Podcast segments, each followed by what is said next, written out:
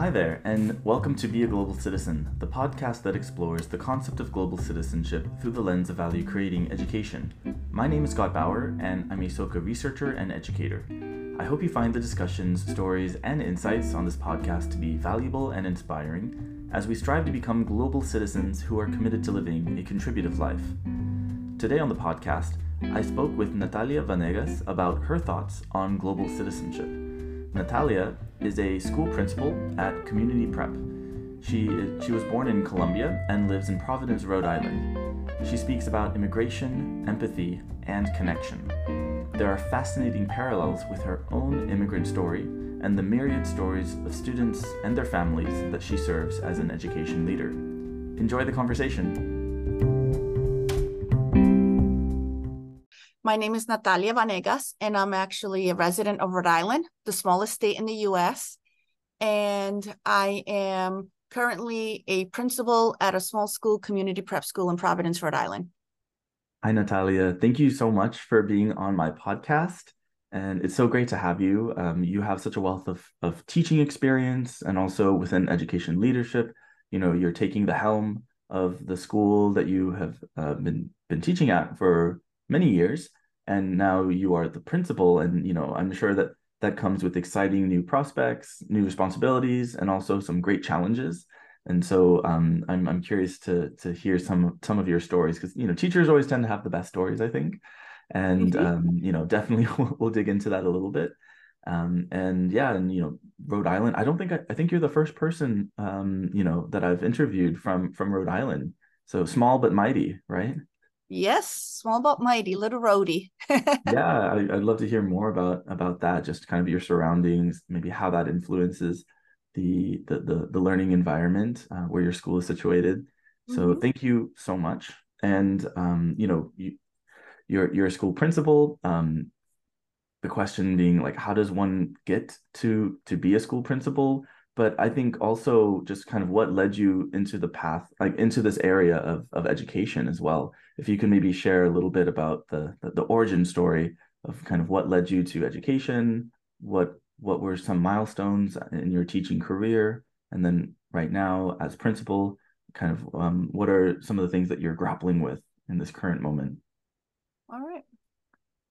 Well, my story starts in Colombia, actually. Um, I was born in Colombia and my family immigrated to the United States, my and myself and my sisters when in 1983. So I was four, almost five. And back then in Colombia, there was a lot of turmoil with the FARC, like the anti-government um, group.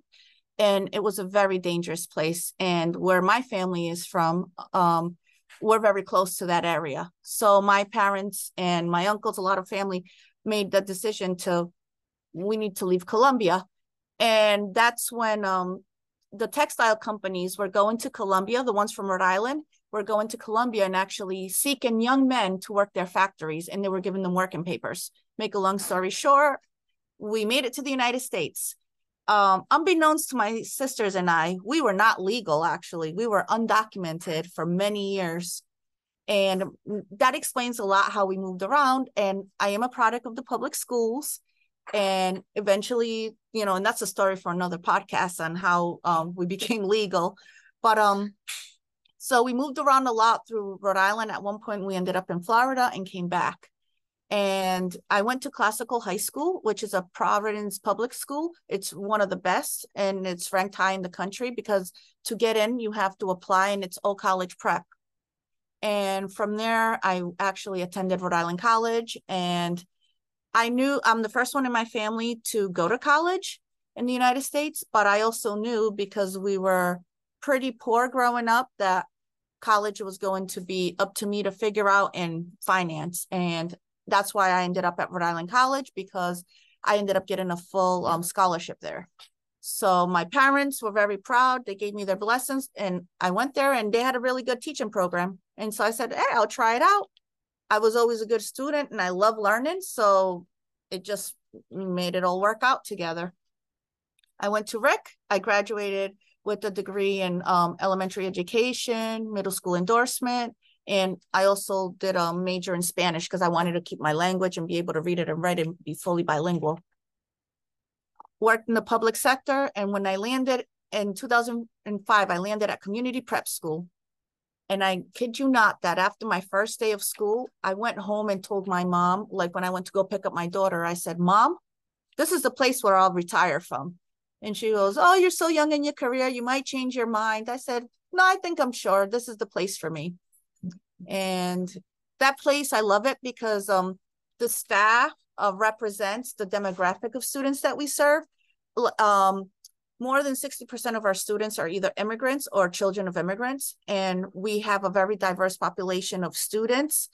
Um, and we're very inclusive. And we our staff is the same way, it represents that demographic. And I remember growing up, I think I had one teacher of color throughout my whole history before I went to college. And I never really used to see teachers uh, and could relate to them. They were always predominantly uh, female, you know, Caucasian women. And once in a while, I would have a male. That was in my older years. And then through the years at community prep, I sought out other professional development, became a blended learning certified teacher coach, did a little bit of that. And then um, a couple years ago, I made the decision that I was ready to leave the classroom and I wanted to make a bigger impact.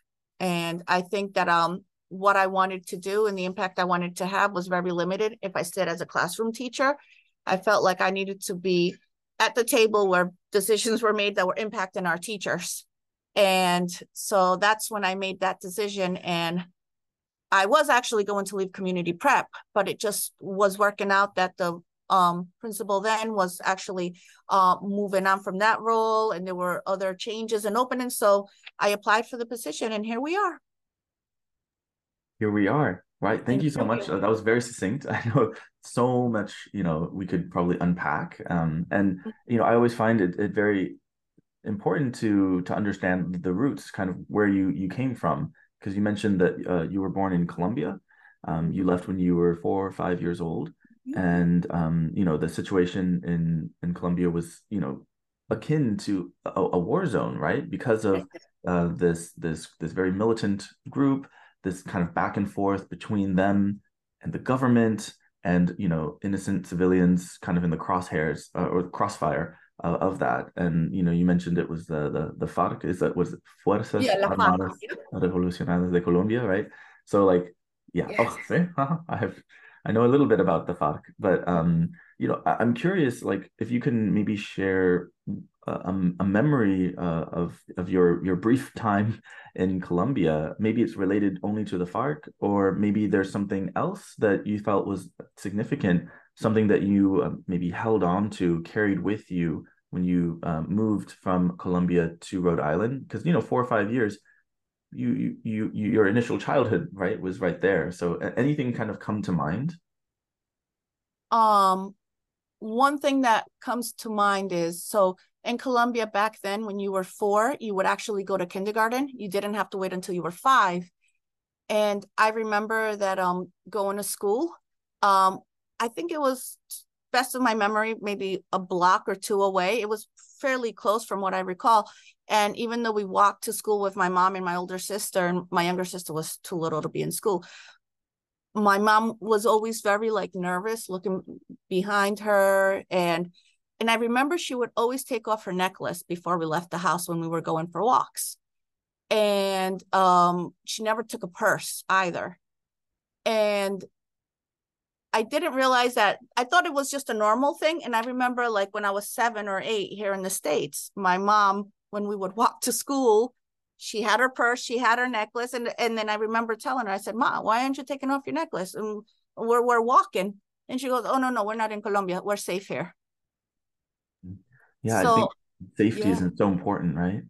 She didn't feel safe. Yeah. Mm-hmm. And I'm like, that's interesting. And when I was young, I just thought it was normal. Oh, when you go for a walk, you take off your jewelry and you don't take a purse.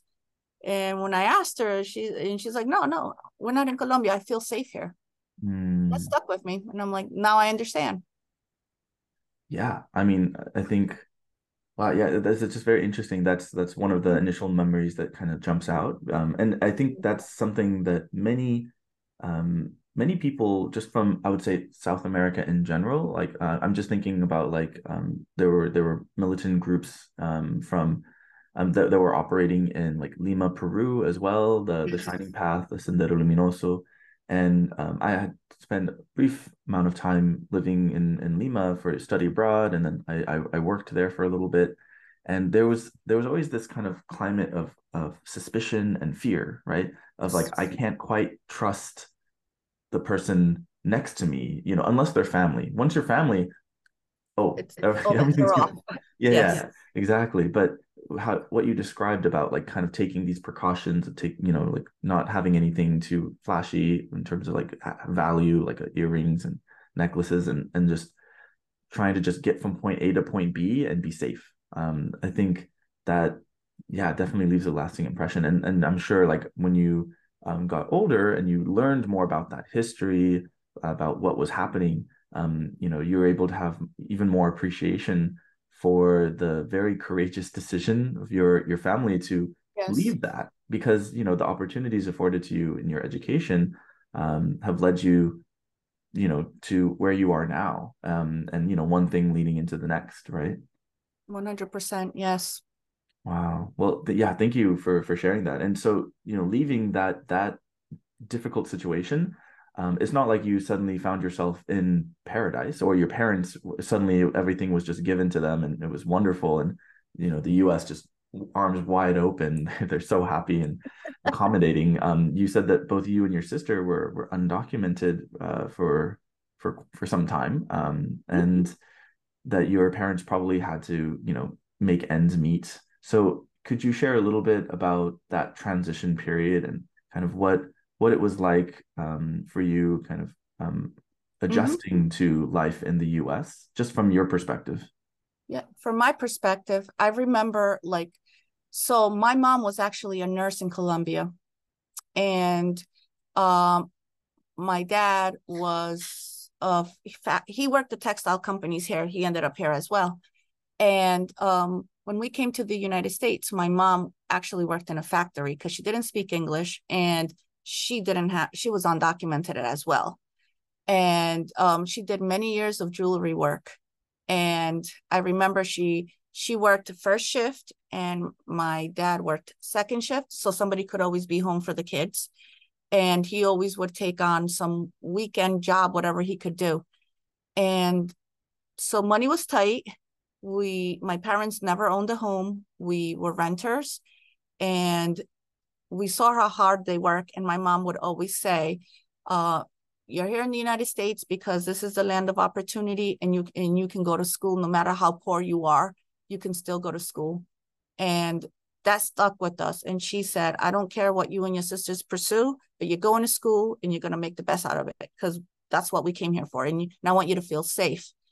And i remember that like my mom learned some english through the years but i was the default interpreter for the for the house. So every time we went to parent conferences, everywhere, every time we went somewhere, Natalia was the one that would go because I was the one she would trust that would tell the truth. Like when I had to go to parent conferences for my sisters, I'm the one that had to translate, which made me uncomfortable sometimes. Because uh, sometimes I wouldn't say the whole story, not to get my sisters in trouble. But uh, yeah, they owe me that. They owe me for that. But um, it was just very difficult on my parents and i can see it now like and it was and my mom was very proud when i went to college because i think for her it was like this is what it's about. And um because she never i always used to ask her mom why don't you try to go to night school and become certified after we were legal? And she was legal as well um and become a nurse here. And she said oh um i think she just gave up on that and she was settled. She's like i'm older now and I did my I did my service there in Colombia and I made that sacrifice. We made that sacrifice for you girls here and and she was good and she was happy with that decision. Um regarding my dad, he learned more he learned a lot of English through his job and one thing that he did was he um so factories don't operate the, now the way they used to back then. Back then like um the people would actually operate some of the machines and some of those textile companies like um, rhode island was big for that and that's why there were a lot of colombians in the 80s in rhode island but um, they ended up moving overseas and the few factories that stayed some of them are so were older that a lot of people don't know how to fix them. And I remember like when I was in middle school and high school, he would travel a lot, like to Texas or other states where they would pay him to go fix their their machines because like it's it was becoming a lost um, art and a lot of people didn't know how to do that anymore. And he was like one of the few. So my mom was very proud of him because like she saw he was making an impact. It's like, oh well, they need him to go here and there. But I know he was not paid what he he probably would have been paid if he had gotten a degree and if his circumstance wasn't what it was. Wow. Yeah, thank you for sharing more about your your parents. I mean, parents have such a a big impact, right? They on, do. on on children. And when you're going through such a, a big transition and it's it's it's weighing heavy on on everyone um, mm. to to make ends meet, but then also you know what you shared about like the sacrifices that both your parents made so that mm-hmm. you and your your younger sister could have a better life uh, with these opportunities um, that really speaks to this this this idea of the american dream right uh, uh this is something that you know even my my mom who is an immigrant herself um, speaks a lot about right? this this unwavering mm-hmm. belief that you know through education your circumstances will get better yes and and in, in your case and then i would say also in in my case although i think um it's hard to to you know it's hard to equate like one for one like you know everyone's experiences are so different even with yes. you know, someone having a, a one parent or both parents being immigrants um but you know it's still i think that there's like this this belief and um i'm i'm so happy that you know through you know tenacity through just sheer willpower um, you know, you were you and your sister were, you know, afforded this opportunity to like really kind of advance and um, you know, create lives that both your parents are, are very proud of, right? And Correct. Um, and so yeah, I mean, I just think that that's really awesome. Uh, I also wanted to point out that my mom is also a nurse. Oh, nice, so sweet. Yeah, and then the whole like shifting um their work schedule so that at least one parent would be uh, with mm-hmm. with the kids um, yes. I think is such like an incredible consideration on like the parents' part to you know really have that that presence um you know and that support so you know i think that's just that's wonderful wonderful parenting so just wanted to point that out and um and so yeah so i, I i'm like learning more about this background of yours. Um you know i, I thought it's it's really beautiful how you found yourself at a school like community prep where the demographics of the students as well as you know the the kind of the the the racial ethnic makeup of the teachers and staff really reflects you know the the wider community and also has this strong tie-in to to your own personal experiences um, i wanted to ask like um, what what has that experience been like for you um, where you can really see yourself like a younger version of yourself in your in your students or you know how has that um, made for like more positive exchanges with your staff, uh, with your teachers, in terms of you know getting on the same page. Because now, as a principal, I would imagine that's really important. You know, to have that that trust established, to have that shared vision moving forward. So, um, you know, just from like the lens of okay, this is the demographics of my school. Um, how has that really allowed you to be um, a more compassionate and effective leader?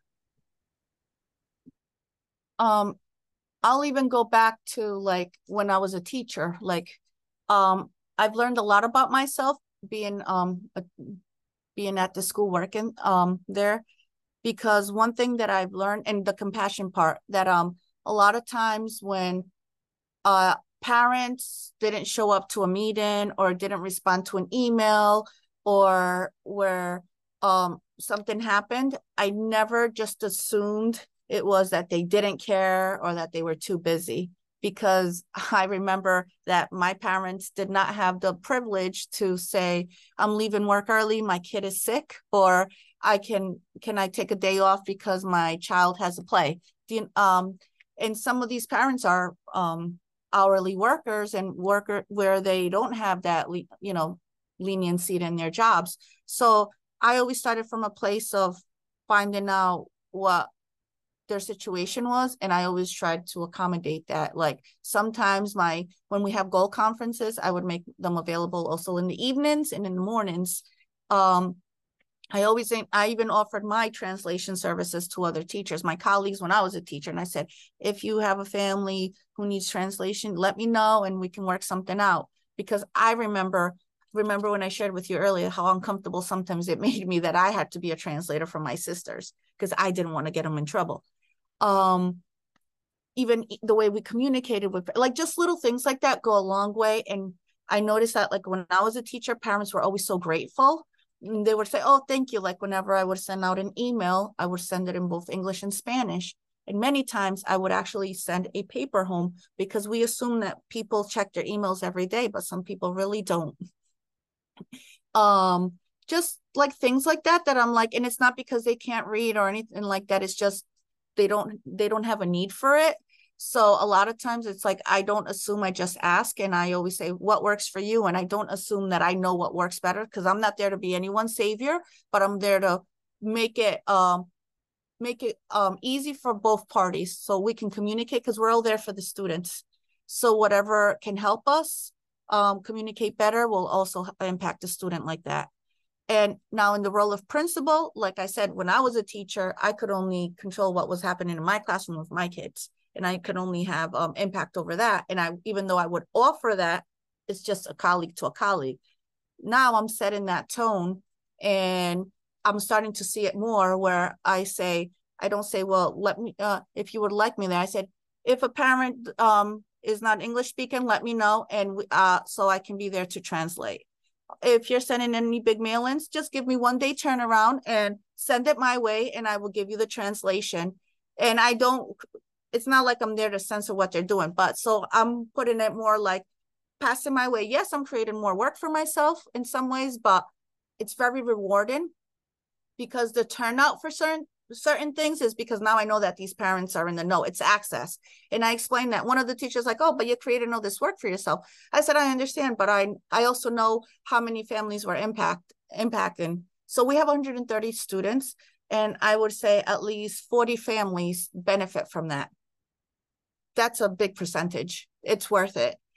And I love that when parents call me and I think they're so comfortable, like their first reactions, like when I'm principal, all the new families coming in and they meet me and I always, and the way they say hello and the way, and then I introduce myself and I purposely pronounce my name in Spanish. So like that they know. And then they'll ask me, you speak Spanish? And I start talking in Spanish.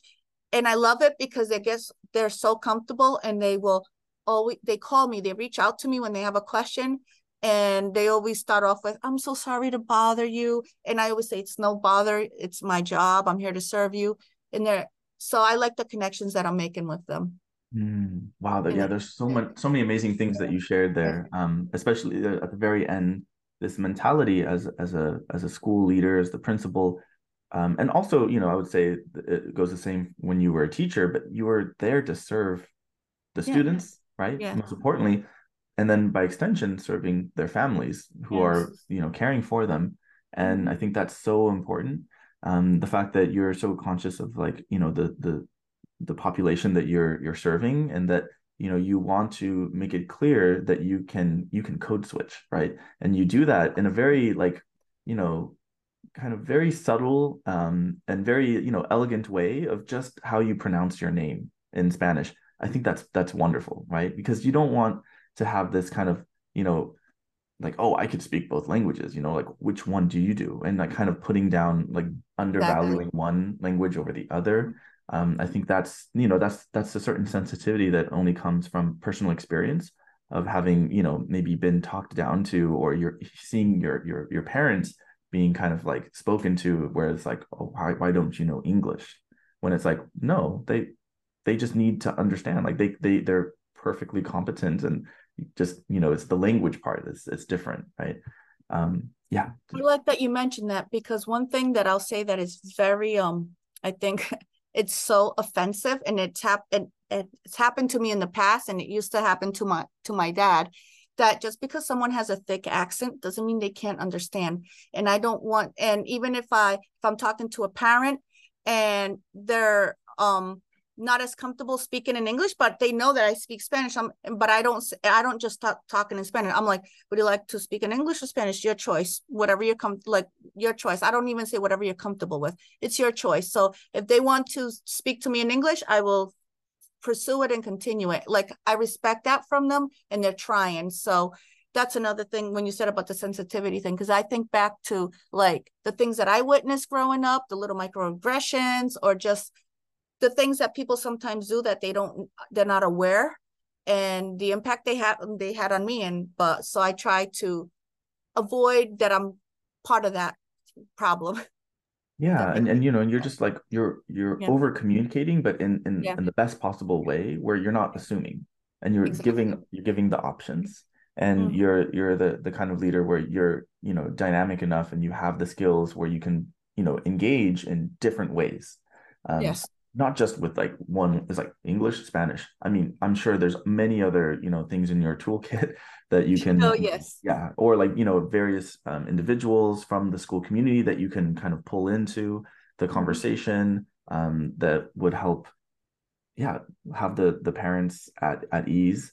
Um, mm-hmm. I think it's just like like such great empathy as well of like having mm-hmm. been in the situation where you had to translate when you were younger and knowing that that can cause problems right? That that can cause um, you know some difficult decisions on the part of the translator who's having to convey sometimes very sensitive information or information that might you know either get them in trouble on one end or the other end.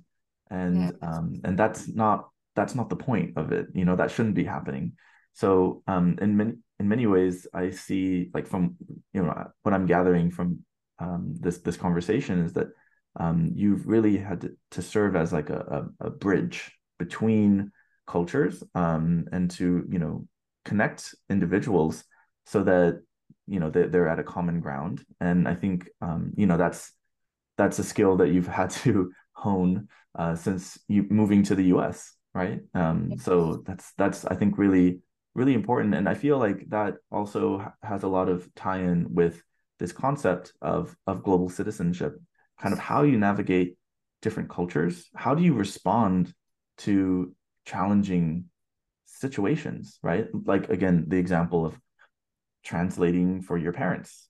how do you respond to not getting your your sister in trouble because they did something? You know, you want to be, you know, on good terms with both, but you can't necessarily have it all um, without kind of telling a little white lie or you know yeah omitting certain informations Mm-hmm. Um, so so I, would love to hear um, your your thoughts about this this term global citizenship. Is it something that that you frequently bring up in conversations with your your colleagues, or would you say it's something that like you kind of you kind of implicitly know, but it's not something that is really kind of brought out uh, in daily conversation? Just kind of like what is where where are you at with this this concept in your you know your your life right now? The first time that anyone brought up this term to me was actually you um, in the summer when we were talking and you were asking me about my perspective. And I was honest and I said, hmm, I really never thought about it because it's never been brought up to my attention. So when I knew that we were going to be doing this podcast, I did some researching. but before I did, uh, I thought about it. I said, and then I remember what we spoke about. And Socrates said it best in, in my research, and it was um, talking about that. Um, there's that one quote where he said, "I'm not a citizen of like Athens, Greece, but I'm a citizen of the world." So I'm pretty sure that um, and that was that came up somewhere in my one of my Google searches. So it's not me like making this on my own, and it just got me thinking about like a lot of the things that every we all we're all global citizens, whether we uh, know about the term or because what we do or all our little actions have an impact on others and have an which have impact on others. And i think that um it's a journey that we're all on and the trajectory of it is our choice. And that's like the conclusion i've come to. So like and I was on this global citizenship journey and I didn't I wasn't aware until you brought this to my attention and I started googling and then I reflected. And even just professionally or like my or even personally like my life's journey my family's journey like uh what we're what i'm doing right now like me being the first member of my whole family going to harvard like they're talking about it in colombia like uh and I didn't mention this in the podcast, I mean, early in the podcast, but it lends itself to this. Like, eventually, my dad ended up moving back to Colombia in my older years. So I remember he sent me a, a message when I showed, when I sent him a picture of my uh, Harvard ID. He's like, Oh, I would love to have it so I could carry it in my wallet. It's like he's so proud. And here I am. I'm like, Yeah, I'm just going here to Harvard, but my town's talking about it. So it just made me think about like, um, the impact that I'm doing now as a principal, I think I can, I have, I'm in a role where I can influence more to make a greater impact, even our students, like them thinking about like at this age, I don't think it's too young, like that, how their actions and what they can do, like empower them. Like, I know uh, being a global citizen is not just a, like, it's also about like things you can do to better the world, like being aware of things that are not just happening here in, in the United States, but like things that are happening in other countries, like what we're doing here with our trash, how we're taking care of our environment is also impacting the greater world.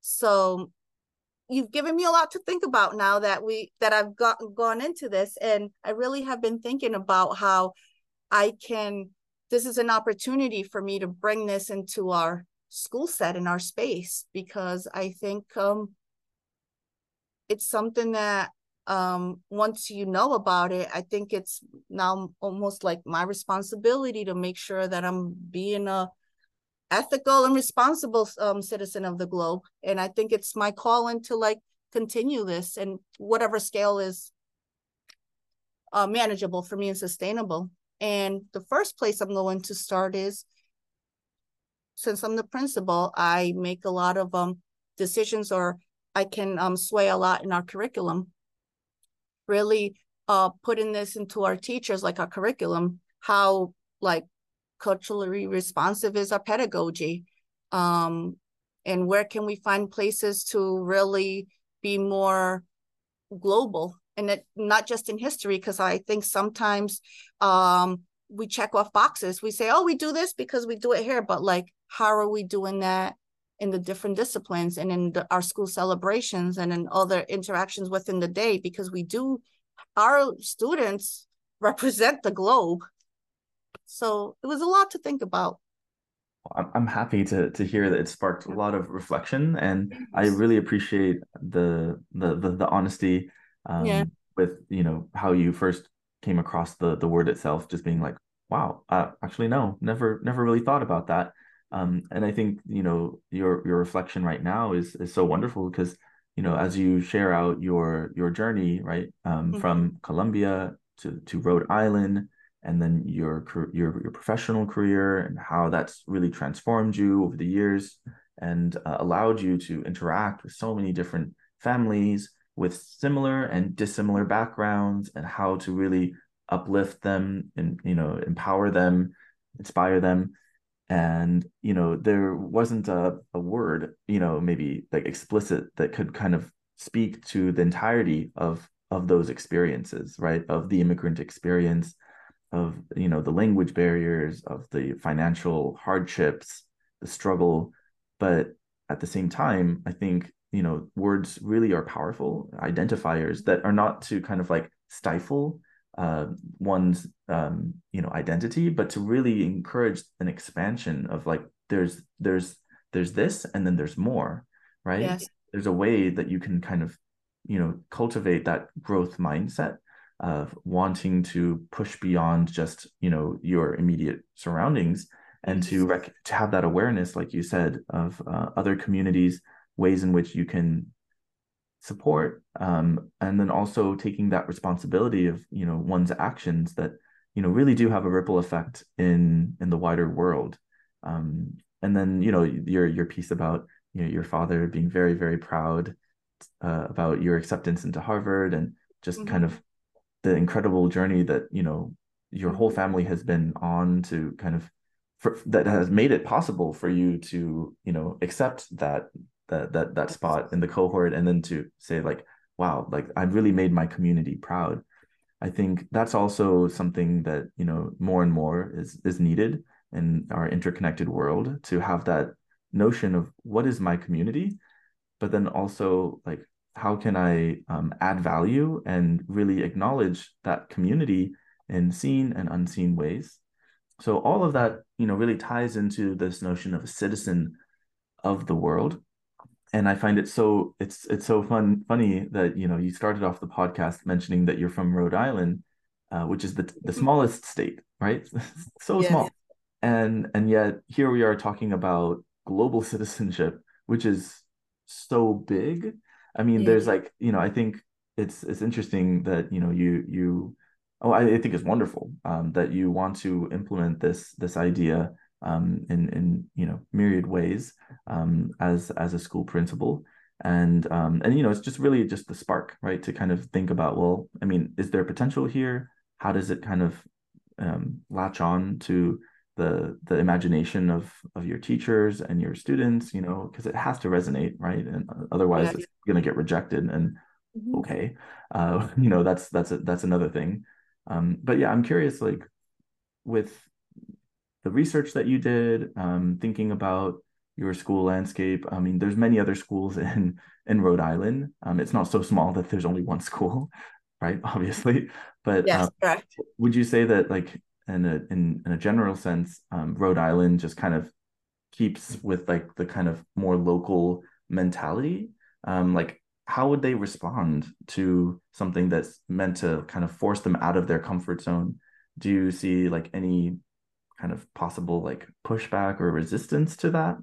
Uh, I'm just curious, like, because you know, I'm you haven't quite you're you're just kind of in that beginning phase of like, yes. I would like to apply this in some ways, but as a you know school principal you also assess risk and you're probably thinking 10 steps ahead so you know what's kind of going through your mind given the the small state mentality of rhode island there's a two part answer to that so part one um yes rhode island we we are very uh we like geographically since we're so small a, a lot of times we like to um get in those confines of thinking small. Um just for example like um i can go i can drive three minutes and go to to a dunkin donuts and three different fast food restaurants in any direction. And everything in my state you can go from one end to the other in less than an hour so i complain about a 15 minute commute to work. Exactly and then people tell me like that people that i know that are not from rhode island they're like it takes me 30 minutes to go to the supermarket. I said oh no that's too far. Um so and we're a small network too so a lot of times like in rhode island in community prep even though we're um an independent school we've been around we're actually going to be celebrating 40 years this year. And our founding our founding head of school is actually retiring. And i noticed that um most of our students who apply it's all because of word of mouth because we're so small. They're like and it's always i always ask oh how did you find out about hear about us? Oh either a sibling somebody they worked with a cousin or a friend told them about it. So we do think small and we like to stay in our pocket of you know we're all physically close to each other. But because community prep of because of our population that we serve and because the staff we all have we come from different walks of life as well I think it's an opportunity for all of us. And I can, and you are right, um, Scott, I cannot go in there and say, because I'm the principal and I heard about this, I think we're going to do it because it won't work. But our school, we celebrate um, the beloved community um, concept from MLK. And in that, and, and in that um, thought process, we were very big on inclusivity and pretty much I could talk to you a lot about it, but and the one liner is it's like the message that we give our students, and we actually have that in our mission, uh, in our mission, and in our website. It's like everybody's a valued and respected member of our community, and everybody has a value and a voice.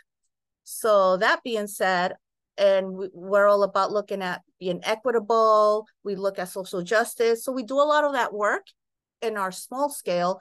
I could use that as an opening to say, I know we do this work here with our beloved community and everything that we do in our school, but we could always expand it since we're global and then find an entry point there because I think um regardless of people's backgrounds, we can all really start thinking a little lot bigger or differently about it too. Like we're already doing this, and how can we use what we already do and just start expanding a little more because we do have to have a growth mindset and uh, we're all edu- like people in education what i've learned is that um the people that i've come across in all my years when i was either coaching or colleagues and networking the people that i find that are some of the most effective teachers are the people who are always working on their craft or always looking for ways to improve or uh changing with the times or whatever there is presented in front of them. So I I think that um yes, I have to be thoughtful about that, but I know that I've been thinking and I'm like I know I can find a way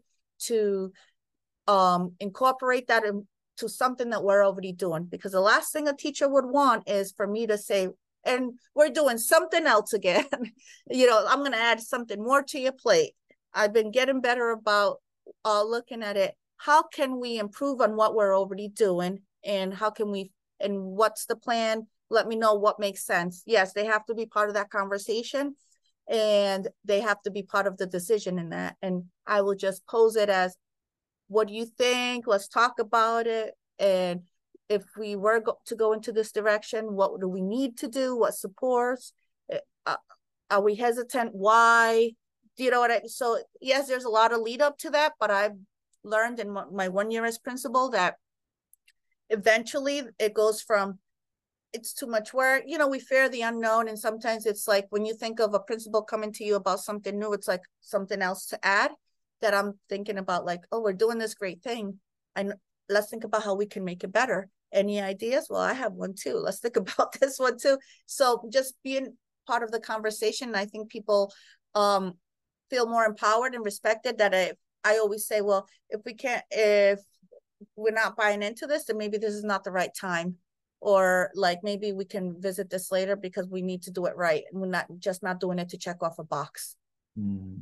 yeah yeah thank you thank you for that i think that's yeah. it was very strategic of you um and it you know it speaks to your your many many many years of of teaching experience and kind of what what will resonate what will you know be kind of like greenlit by by teachers you know because you need their their buy-in and mm-hmm. and then also to like not just think about trying to push an agenda um, mm-hmm. as a principal, but also what is the agenda of of the teachers? I think you know as a baseline, it should be to to grow, right? To to yes. be open to new opportunities, um, to improve you know your craft, like you said, um, because whether they're proactively doing it of their own volition, mm-hmm. or they mm-hmm. need a nudge, which you know is one of your many tasks mandates as a principal uh, you know, a gentle nudge um, to you know go beyond or to discover something new and how they approach it. But yeah, all of that is is um, you know really it can it can be tricky uh, with how you set up that that conversation or how you you push things in motion. But one thing that came to mind um, was actually um, like when you mentioned about like the the beloved community and how there's already a certain discourse that has been exposed and has been implemented uh, in your school community and in some ways trying to leverage that or to kind of like streamline right kind of say like oh this is something related and actually and it'll it'll deepen the substance you know it'll it, will it will come together in interesting and exciting new ways. Um i think of like this this imagery co- comes into my head of like a kind of merging streams you know like river outlets who are just kind of you know they, they they they seem separate and then suddenly they kind of merge together to form a larger stream. But then ultimately those streams go out to a larger source which would be the ocean and so i think constantly thinking about these different pathways of like the the discourse of like why it's important yes. kind of what's the flow the speed of the river that's going through and ultimately keeping an eye out for that end goal of like well what's really kind of waiting for us at the very end um, i think that's the kind of exercise in thinking more globally as well that um, would be um, yeah maybe helpful like continue yeah as you continue this this thought process because you know all good things come in time so never to rush it but also you know definitely kind of allying or like joining with other like pre-existing conversations concepts that are um, you know readily accepted and so and then you scaffold it you know like I, like any good teacher would do right? Scaffolding yes. Of course um, so you know i i wanted to ask an, another question um, and this one is uh, I, I, find this one always very interesting uh, to okay. hear because like each each guest kind of approaches it differently. Um, it's it's a it's a recommendation. It's a book or film recommendation. And um, you know given the context of our conversation you know the the the, the little bit of research that you were doing just about like oh what is what is global citizenship exactly um, is there a book or a film that you have you know either read or watched recently or something that you come back to quite frequently that you believe would be important for someone to to to engage with uh, if they're aspiring to be a global citizen? Um I can only speak, uh, and the, the answer that I'm giving to you is based on my um, experience um, and what I know. um, so, be um, immigration. The concept of immigration is a um something that is a a concept that is very near and dear to me, and it's shaped. It's pretty much shaped who I am today, and a lot of the decisions that I make professionally and, and personally uh, I would say I would recommend uh, the movie. It's an 80s movie. It's called Sweet 15.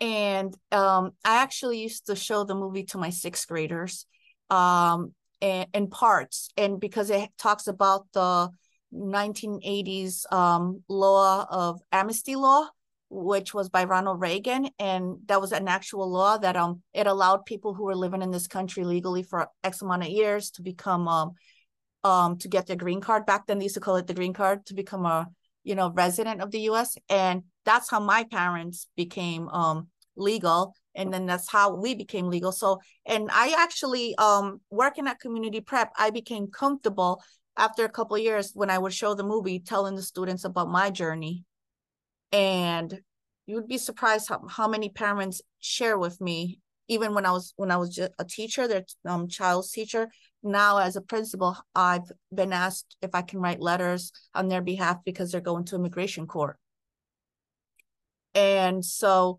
like that movie had a big impact and it's and i'm not going to tell you about the movie because at first when you start watching it you're going to be what is why I really recommend it. Why is Natalia recommending? That girl is a little snob and she's spoiled, but you'll see her journey. And um, it was a really nice movie. And also um, another one, Mary Full of Grace.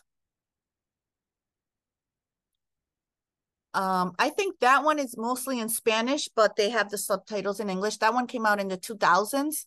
And that one is about a girl, Mary, who starts off living in Colombia and has to um, come to the United States.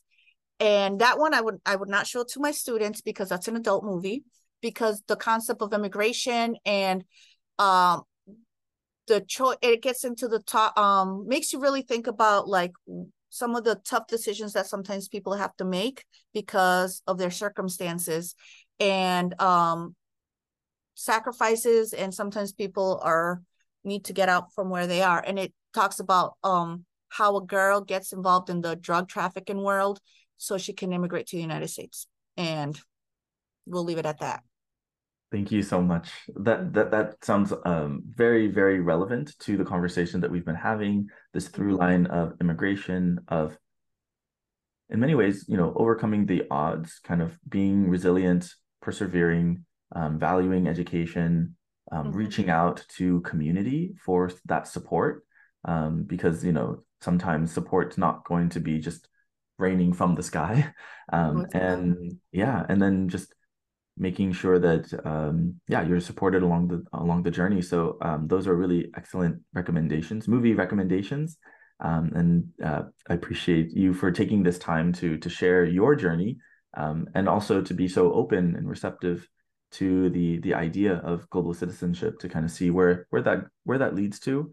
And um, you know definitely we'll continue to be in touch and correspond if you have any you know further ideas or that you want to bounce off uh, of someone who you know really thinks about this concept pretty much on like a daily basis because um, it's not just the thinking or intellectualizing of it, but I think more importantly, it's how it's applied, how it's lived, or how yeah. it manifests in you know the the structures around us.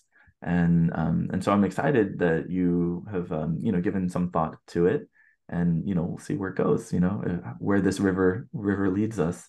So um, I wanted to give you the last um, the last words to kind of close off our conversation. Any any final thoughts, uh, quick comments, whatever you feel like you'd like to to share. Um, I appreciate um you inviting me, and I'm grateful. Um, this is the first time I've done a podcast, and um, you invited me into this podcast has really made me reflect. And when I came in this morning to um, join the podcast. I had no idea it was going to take this route and the conversation. And I appreciate that because it's bringing me back to like think about the things that I'm so like sometimes when things get tough, like you lose sight of what you how blessed I have been and like where I am in this space and that the problems I have, I'm very fortunate that those are the problems that I have because uh, there are other problems I could have had that are not as fortunate. So it just made me very grateful for where I am right now in my life, even though things are a little hectic.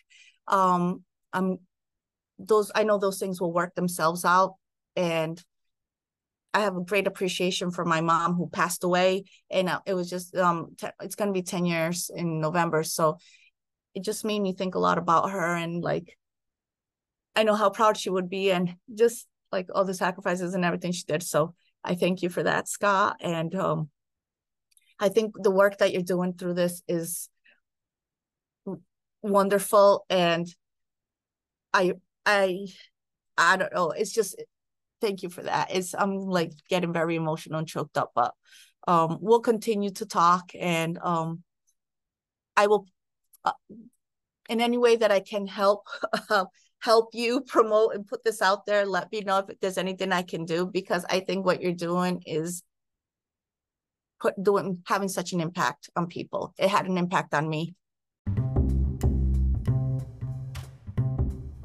Thank you so much, Natalia, for joining me on this podcast and sharing your story of overcoming hardships, of persevering, of learning how to navigate two different cultures and to find yourself um, in such an incredible place where you can really positively impact the lives of others, uh, many of whom have um, or who are experiencing similar backgrounds uh, of uh, you know immigrants coming from one country to the U.S.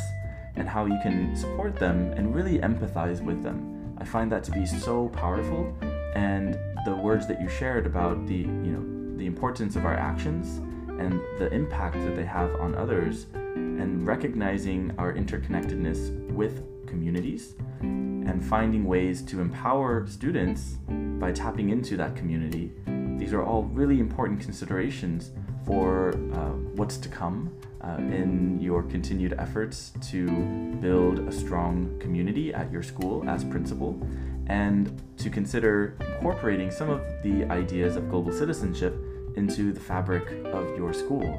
So I wish you the best of luck, and I hope to have you on the con uh, on the podcast to have another conversation very soon. Thank you so much.